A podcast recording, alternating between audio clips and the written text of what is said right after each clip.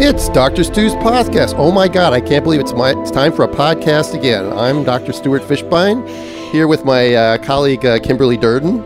Uh, thank you for listening and uh, w- uh, welcome to the podcast number 99. Um, so, Kimberly, Yes. how are you? I'm fine. You are? I was listening to you do your intro and I was hearing your accent from where are you from? Minnesota? Minnesota. yeah. I can hear the Minnesota accent coming out. so Well, I just got cool. back. Yeah. You, you just got back. Yeah, from visiting my dad. I'm going to give a, a, um, a uh, what do you call it? What do you what do you call it when you're giving a tempt you're tempting someone to tune into another podcast? You call that a a, a, a plug? a plug. Okay, I'll Yeah. give a plug. Okay. Um, there was another word I was thinking of, but a plug uh, for podcast shout number out. 100 next week is going to be an interview with my father, who's turning 96 this week, Hmm. and uh, I hope that people who like to hear us piss and whine and moan will also love hearing from my father, who um, grew up grew up in the 20s and 30s. Uh, so it'll be pretty interesting. Awesome. Uh, but otherwise, you're fine. I'm good. I'm excellent. Good. That's good to hear. I'm a little, you know, actually, I'm, I'm kind of excited. I, I was thinking when I was driving over here, like all the different topics and um, things that are going on in, in the birth world and breastfeeding and in human rights and all that stuff. I mean, I, I actually feel kind of excited um, about the podcast that we're doing because we get a chance to talk about these things, but also just like overwhelmed with so much information and constantly wondering like what does all this stuff like really mean like what's what's going on Well, what's going on is it's almost hockey season again. so, Oh, shut so that's what's really important. let's let's keep it perspective. You know, we have to we have to have laughter because if we just think about what's going on in the world right now, it's very hard to find Yeah. find laughter. yeah Right? You, true. you know, for me right now, I, I feel like the uh, the world is like a big zit. we were talking about this before the show, and the world the whole entire yeah, entire I, feel, I feel like well, right now my life is sort of like a big zit because I'm sitting around waiting, and I've got several people due, and we've got these protests going on around the country, and we've got uh, stuff, you know, stuff in the news about healthcare and you know Obamacare, insurance companies pulling out, and people their premiums going way up, and Right. everything seems to be building and building and building. And for me, you know, what happens is is I'll get I won't do any bursts for a couple weeks and sort of go through withdrawal, and you know how that is. Mm-hmm. Yeah. And Yeah. then, but I know that I've got three or four people hanging out there that are just I'm just waiting and waiting and waiting. Finally, they'll all go, and it'll be like, oh, man, the, the zit has popped, and and um, and then there's relief, and then you and then and then another two weeks will go by, and then Yep. then it'll build up again. start the and cycle all over again. and, and then and then you finally find that you're 60 or 96 or whatever you find out that you mm. are, and yeah. So are you feeling nostalgic because your dad's birthday and your birthday just happened yeah, and, and, and I was just home, and it was really nice. yeah and you reflect you Yeah. reflect on your life and you reflect on your purpose And I had a really great day. I probably had the best day that I've had in a long time. Was up there with my kids. We hmm. went up north to one of the lakes. We rent. We took a chain. You know, we have to rent jet skis ahead of time. We rented jet skis for a day. You don't know if it's going to be a thunderstormy day or a rainy day or a windy day or a cold day. Turned out to be a perfect day, and we were on a series of lakes that were almost all day like glass. Oh. And you know what it's like to be on a jet ski on a No, glassy lake. i don't know i never experienced. You're going that. 45 miles an hour. Oh, wow. And you're zipping along, and you're and you're having blissful. fun. And we got off the, you know, we could see about four in the afternoon. We could see a thunderstorm building up, you know, a few miles away. And so we got off the lake, and like 30 minutes after we got off the lake, the downpour came, and it was just a perfect day. Wow. And it was a day where I didn't have to care about all the things that you brought up at the beginning. right You know, those things really didn't matter when I was zipping along. Mm. Oh, and then when we were stopping and we jumped in the water and we were just hanging out talking, there were there were I don't guess the loons are getting ready to migrate. The Minnesota State bird is the loon, and the lake is was usually on a lake. There's maybe one one mating pair or two mating pair. There must have been thirty or forty they pairs knew of they loons. knew you were in town I guess I just I, you know it's one of those things you get lucky, and and they were singing.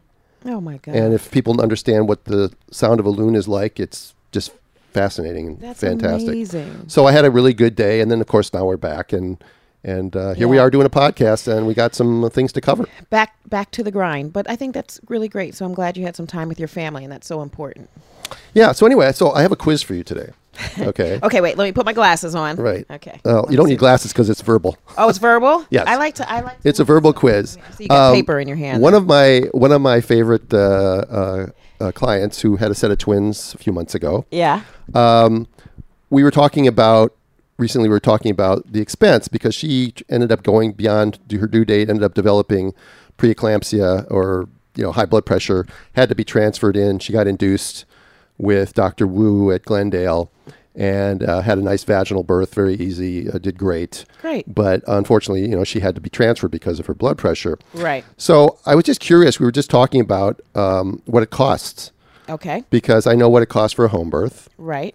And And What does it cost? Well, here in Southern California, the midwives it runs anywhere from like about five thousand to maybe uh, you know up to six sixty five hundred. I know that I charge more, right. but uh, you know I charge eight to nine, even ten thousand dollars almost for twins. Okay. But um, you know that's because I Yeah. have a specialized service. I can only do so much. Right. But I was just curious as to what it would cost because she was in the hospital, technically speaking, with her twins for less than 36 hours. Okay. She had her babies, went home in, in a day. Okay.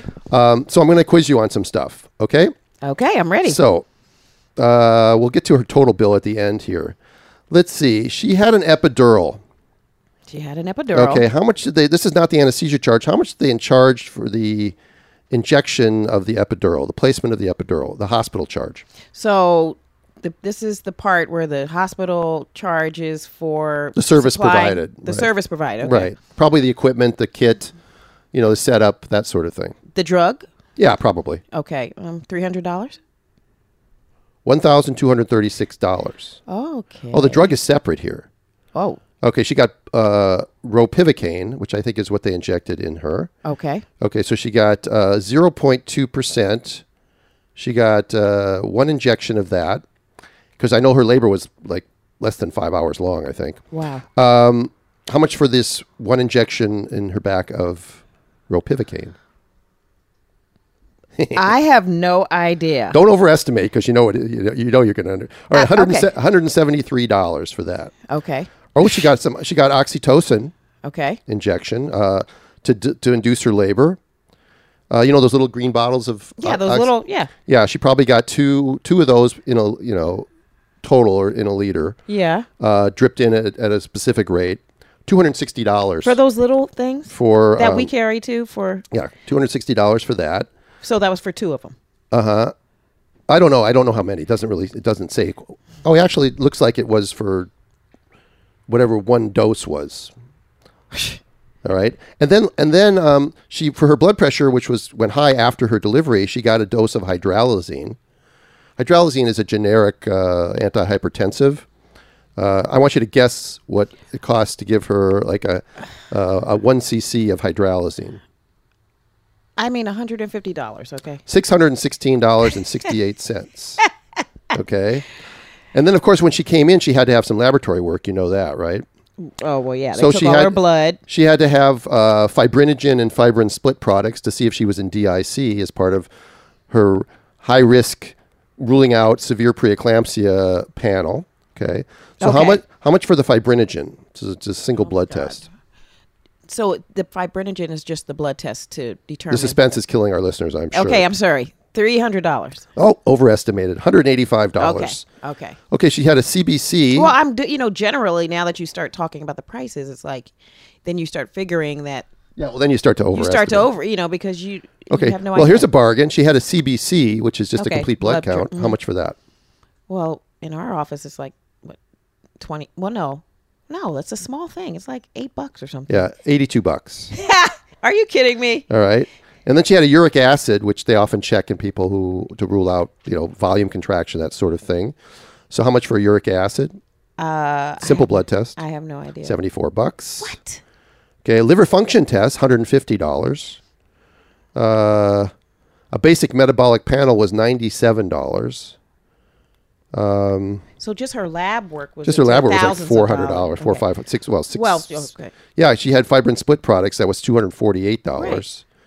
A PT was fifty-four. PTT sixty-seven dollars. Urine urinalysis. Okay, how much That's for? a pea in a cup, yeah, and they, and they and they and they dip it. and they dip. It's a dipstick. Seventy Okay. bucks.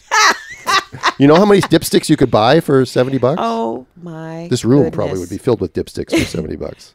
There was another. So and and how much does it cost to stay? Well, good question. Okay, she stayed. I, it looks like I mean, she- because that has nothing to do with her stay. It Like, looks like she stayed.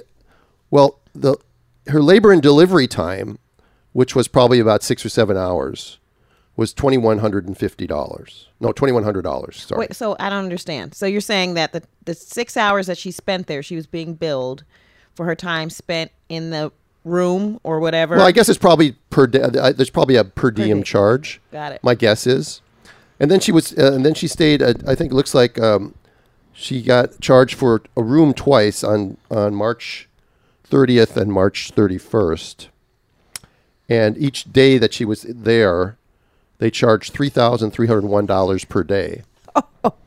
Okay. So How you nice was her room? I mean, it was know, like it was it like an like an amazing like it had a view of like downtown LA or something. Yeah, like you- what was happening? You and I could fly to first class to you know Montreal for that. okay, um, and stay in a nice hotel. Besides, probably be all inclusive. yeah, her vaginal delivery fee. Okay, this is just for the delivery itself. Was oh boy, where's You want my glasses? Where's my glasses? Now it's dark in here. Uh, it looks like nine thousand two hundred and forty-four dollars. Wait a second. Wait, wait, wait, wait, wait, wait. Tell me what that is because we just talked about midwives charging five, six thousand dollars for the entire Yeah. prenatal care, Yep. delivery, postpartum, hour long visits, four postpartum visits, et cetera, et cetera, all inclusive. You're more expensive, but your doctors do. You do things that we can't do, et cetera, et cetera. Well, I've just Experience. Yeah, you. So what? What? I, help me understand what a nine thousand dollar vaginal delivery fee I have is no. all I, about. I have no clue because. well, maybe char- it's because it was two babies. Well, they charge. okay. two, one vagina, two babies. two babies. Well, they charge twenty one hundred dollars for labor and delivery care, and then they charge nine thousand dollars for vaginal delivery. They charge, like I said, the, the room for two days was over six thousand dollars for the just the room. We spent about thousand dollars on laboratory. Oh, um, how about here's some reasonable things, by the way. Uh, lanolin for her nipples. How much for that? All right, wait a second. First of all, what? Okay, Lanolin. okay, One I tube hear of you. lanolin. I hear you. Um, I mean, it costs six ninety nine at Target. Forty-three.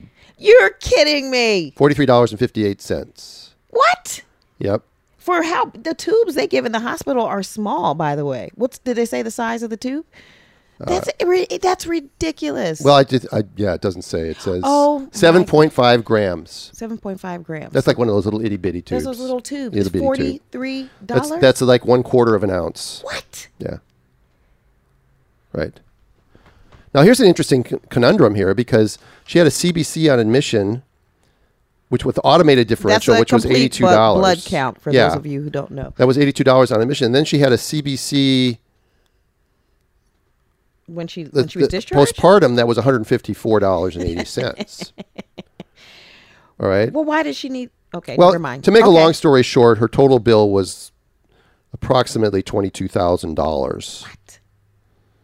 Okay, of which her insurance paid four thousand five hundred and twenty-four, and they and the hospital had to write off fifteen thousand over fifteen thousand dollars, and she has a balance that she has to pay. What? Okay, wait, wait, wait. Now, why the hospital is writing off fifteen thousand because They're probably contracted. So the, again, all these prices are so overly inflated to try Right. the whole system. This this gets back to the p- purpose of this whole exercise here. Right. Is to just say how corrupt the system is because in order to collect a, a you know for all the care that they they gave this woman right. for them to get four thousand five hundred dollars is not enough. Okay. Okay. But for them to charge twenty two, twenty three thousand dollars for vaginal Right. birth, where she's in Right. and out of the hospital in a day or two, is also too much. But Right. they have to do that, so it's all a game, Right. So they overcharge so that they can get some of the money back. right? But the But- insurance companies have allowables anyway. They just don't want to undercharge because if they undercharge for something, they'll get paid less.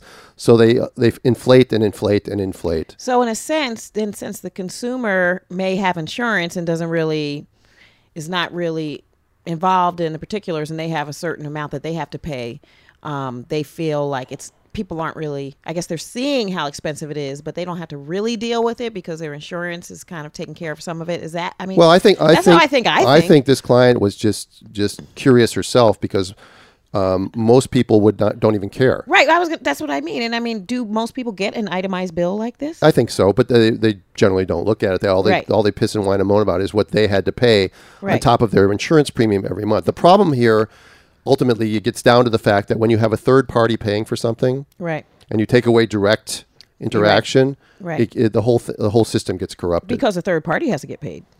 Well, not only does the third party have to get paid, but then there there's a disconnect between the service provided and the person receiving the service.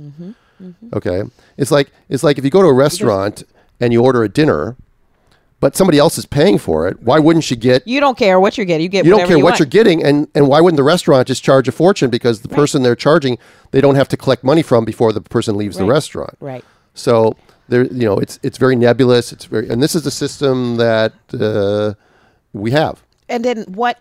What does this create? In our healthcare system overall, I mean, is this hurting anybody? Is this hurting anybody? Frustration for sure. Um, is this hurting anybody? I mean, I think what's interesting too is that for, for, for me, for myself, for instance, looking at wanting to potentially become a Medi-Cal provider, for instance, become a provider that accepts Medi-Cal for low-income clients. Don't the do it. The hoops I have to jump Don't through. do it. I know. I know, you're just because you have a good heart. through, the hoops I have to jump through, the insurance, the ma- uh, the insurance amount of malpractice insurance I have to pay every month to accept this tiny amount that Medi-Cal is going to reimburse me for nine, ten months later after I do the service. It's just you can't really think about how you can make this. You know, how can I make this work? I want to serve people who may have Medi-Cal, but then the only way to make it work is to do volume, and if you do volume, you can't provide the service. right, right, Right. I have some ideas about that, but we'll talk about that on Well, so yeah. So anyway, Yeah. Is that my quiz? You're yeah. I'm just I just crumbling. I crumpled oh up your quiz. goodness. Anyway, so that, you know, That- I think I got an F. yeah, I hope I hope your blood pressure just didn't go up. I'm going to take your blood pressure when we're done today and see see when it went up. But again, people would say, you know, because everything is so distorted now, you think that well, she had twins and she was hypertensive. Right.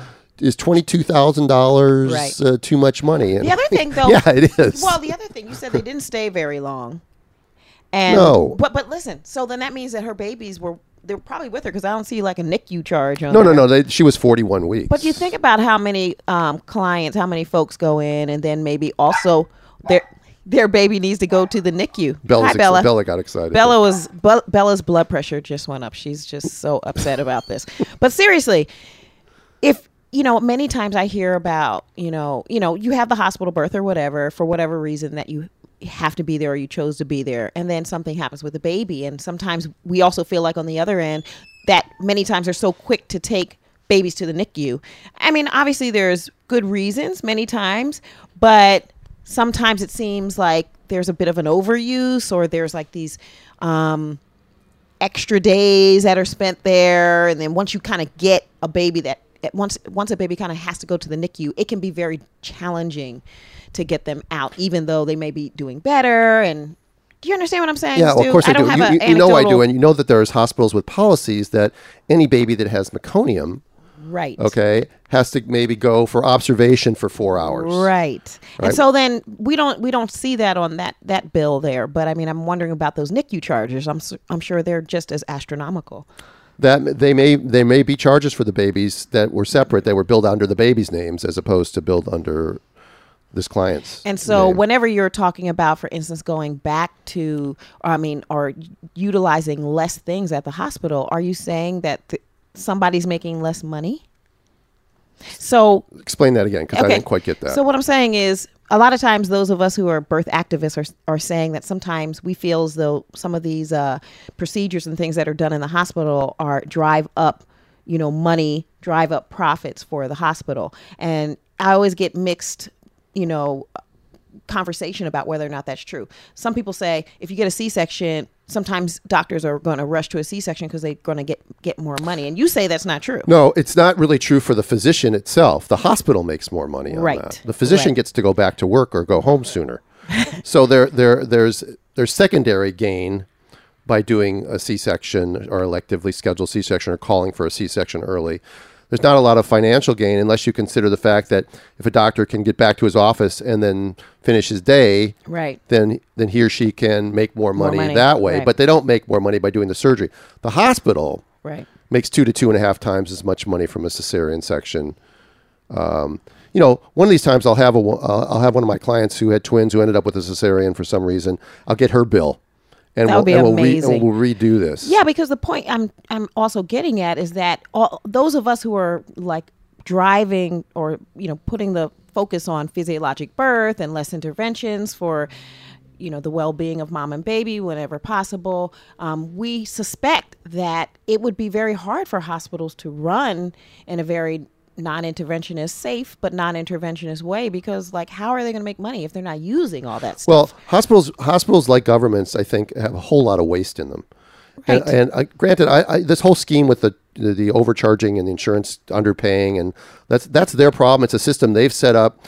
We suffer as the clientele that then the patients and the and the and the ancillary workers and stuff like that. But they have so much top heavy stuff. they have so heavy in administration, right uh, which sort of it is interesting that this all took place at Glendale, Glendale. Adventist Medical Center, Right. and that the doctor that helped this woman because she was my client, but I had to transfer her care because of her pressure, and uh, the doctor that helped her was Dr. Uh, Ronald Wu, who is currently still practicing at that hospital, but has recently uh, been told by the hospital that they've created a policy now where he cannot do breech deliveries. so when did, when did Well, not he about? can't.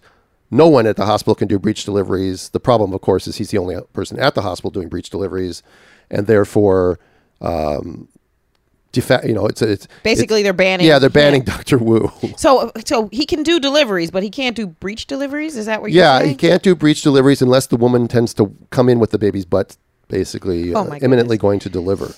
So, in other words, people that were planning to deliver Doctor Wu, or people in this community who are going to deliver with me, or somebody else who who find out that their breech have just lost one of the best options that they had, and they're being forced into the situation of having a cesarean section.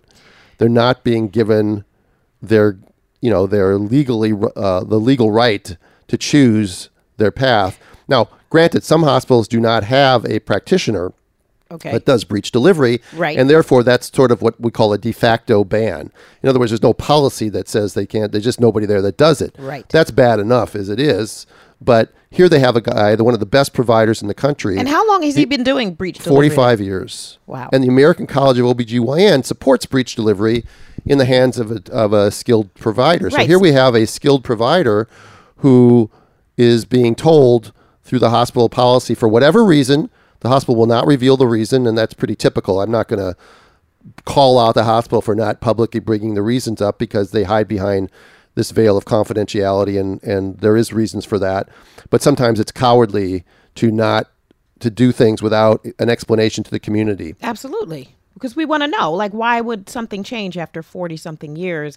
And not to mention, like, we have absolutely no, I mean, is there any other option in Los Angeles if you have a uh, breech baby to deliver vaginally besides you at home? Where else yeah could we go? I'm hearing through the grapevine that there's some people that are that are supportive of it It- but again it's a very medicalized version of the of the process and even Dr. Wu was very medicalized. I mean, you had to have an IV, you had to have an epidural, you had to deliver in the operating room, you had to have all those sorts of things. But you got your vaginal birth, and you didn't have to deal with the uh, having a cesarean section, and then the recovery, and then what happens in the next pregnancy, and all that stuff.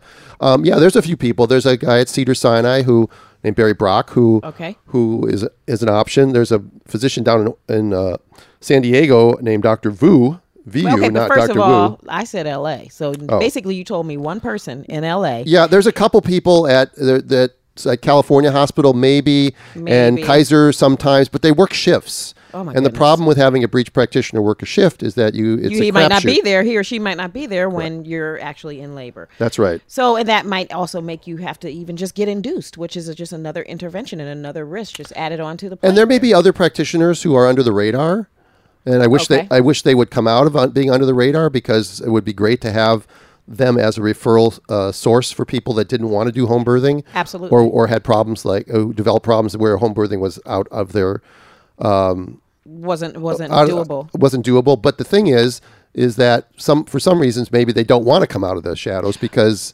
then they'll end up like me or Dr. Wu or Dr. Boots Taylor in, in Atlanta, who Yes. recently had the same sort of thing at, at Exactly. DeKalb Medical Center. Yeah, exactly. And I'm glad that you mentioned him um, because um, it was interesting to see. I actually didn't realize that uh, Dr. Boots Slayer had Boots uh, Taylor. Boots Taylor, sorry, but Boots Slayer sounds way cooler. I bet he would like that too.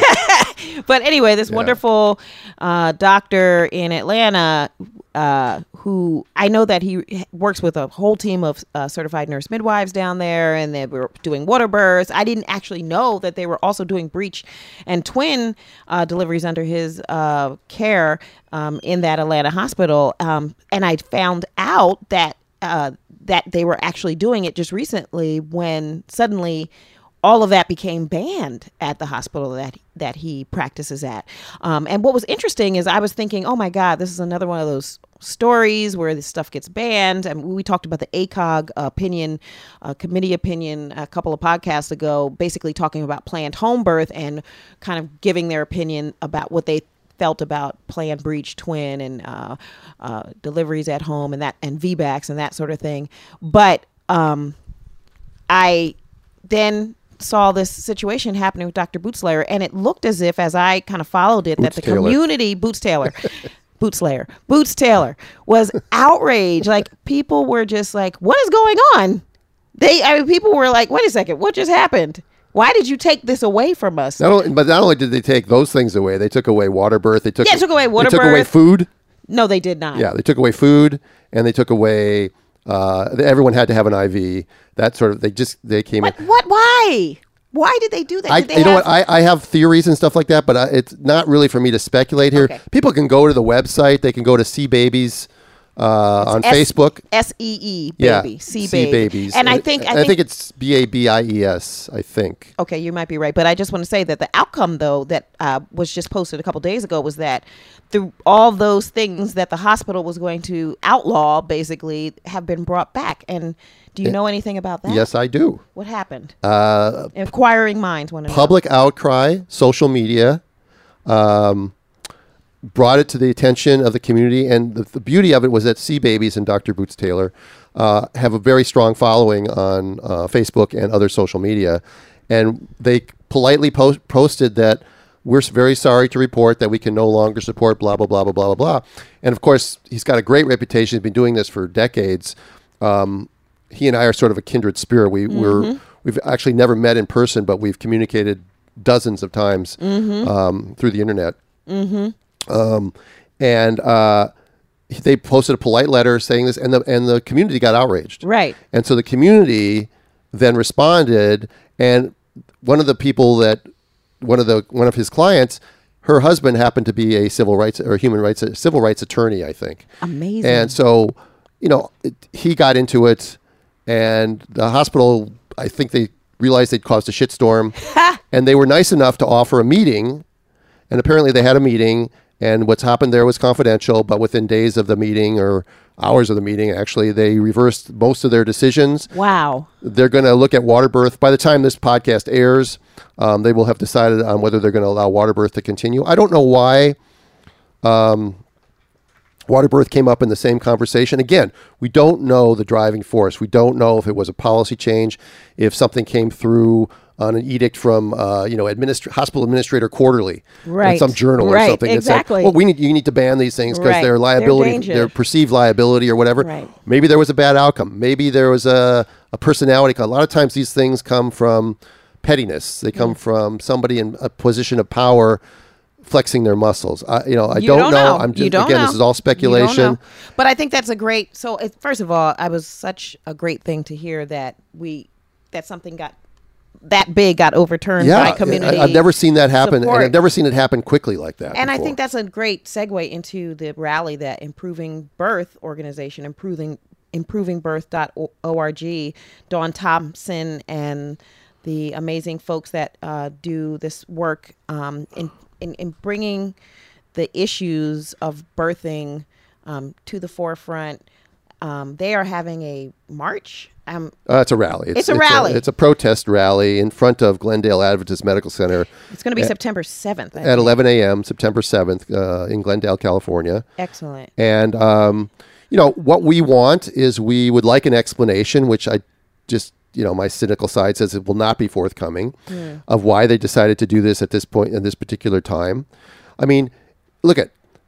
I don't know if it was based what it's based on, but often these things are based on a, a, a bad outcome or something uh, something coming down from some like higher level uh, risk management or something nationwide or something from corporate headquarters Right. or whatever else. We the community deserves an explanation. I agree. And by the way, if it was because of some bad outcome, right. and if every time there's a bad outcome, a hospital decides that it's going to ban a choice, Right. no one could go to the hospital for anything because everything potentially has had a bad outcome at some point, like heart surgery, bladder surgery, uh, chemotherapy, uh, Exactly. antibiotics. And if there was a bad outcome, I mean, what's the what's the course of action? I mean, you probably would have to go and investigate what happened and look into it and figure out how to make changes or improvements. Or I mean, isn't that yeah, but you don't you don't ban a choice because something. Look at there are bad outcomes from cesarean section. I don't see hospitals turning around banning people from doing cesarean section. exactly exactly. Now, of course, I know I'm being ludicrous, but you sometimes have to be ludicrous in a in a uh, world that that I don't think that's ludicrous. seems like a big zit sometimes. It's time to pop the zit. yeah, yeah. The problem is, is they're endless though. Yeah, There- well, There's an endless supply of zits. you know what? It's motivation, though. You know, we all you talk about reflection, reflecting on your milestone birthday, your father's milestone birthday, any birthday from 85 on is a milestone birthday as far as I'm concerned. But and and you you're looking at the legacy of your life and you know, if you didn't have these zits, I mean, life would actually get kind of boring. I mean, the lake Oh, is would- nice, but Yeah, at a certain point in your you life, be you- there you take- 365 days a you take just boring. chilling? You take boring. Um, You got to some- balance it out. sometimes, sometimes boring would be be okay.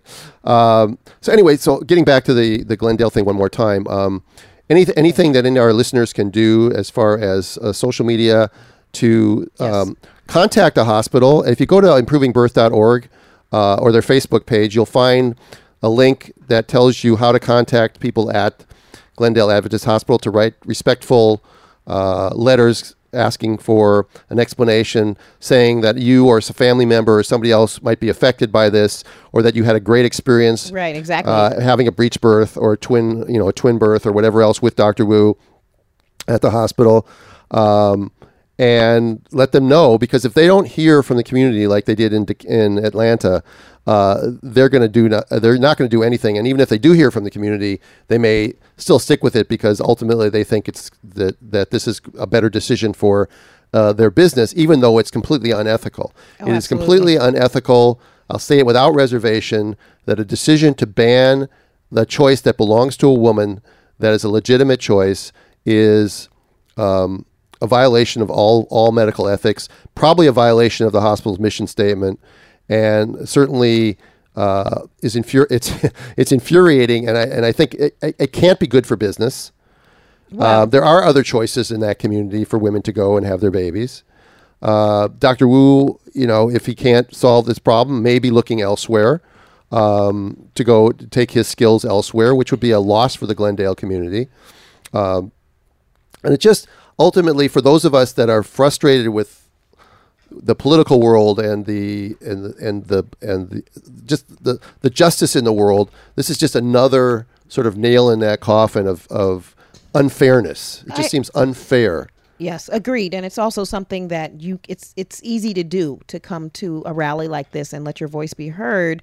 Um, on September 7th, it's from 11 to 3 p.m. It's at Glendale Adventist. It's definitely family friendly. You know, it's always great to bring your little ones and um, you know those are the ones that are being affected as well as fathers we love to see fathers come out because they're a part of this too you know partners it's not just the pregnant mom it's this affects the whole family i mean when moms you know are it, this is a family issue this is a human issue um, so definitely come check it out. And it, again it's called the rally against vaginal breech birth ban. Their hashtag is liberate labor and improvingbirth.org is where you can find more information. So That's Okay, well, great. I'll see you there as long as there's no babies, other babies. Yeah, I hope I can be there. I think that uh, Dr. Berlin and uh, Dr. Chavira and me and uh, Dawn and maybe a few, uh, we got some mothers that are going to be speaking. That'll be great. Um, We're all on call, so obviously, if babies. If the babies don't come on the same day, we we'll are on there. call. Anyway, so uh, uh, listen, Kimberly, uh, these conversations are always uh, enjoyable for me. And uh, like you said at the very beginning, sometimes it's good to have them because it lets us vent some of the stuff that builds up inside of us. Exactly. Nobody likes to have things uh, where they can't communicate to other people. Exactly. So this has been uh, a Dr. Stu's podcast number 99. Thank you for listening. We really appreciate your uh, listening. We've got some letters, I think, in podcast number 101. We're going to be looking at some of the mail. Uh, follow us on uh, iTunes, uh, uh, uh, on Facebook. Uh, follow me on Twitter at Dr. Fischbein. You can uh, go to Kimberly's website at kimberlydurdin.com. I remember this time. Or follow me at birthinginstincts.com. And uh, until we uh, talk to you next week, uh, thanks again for listening.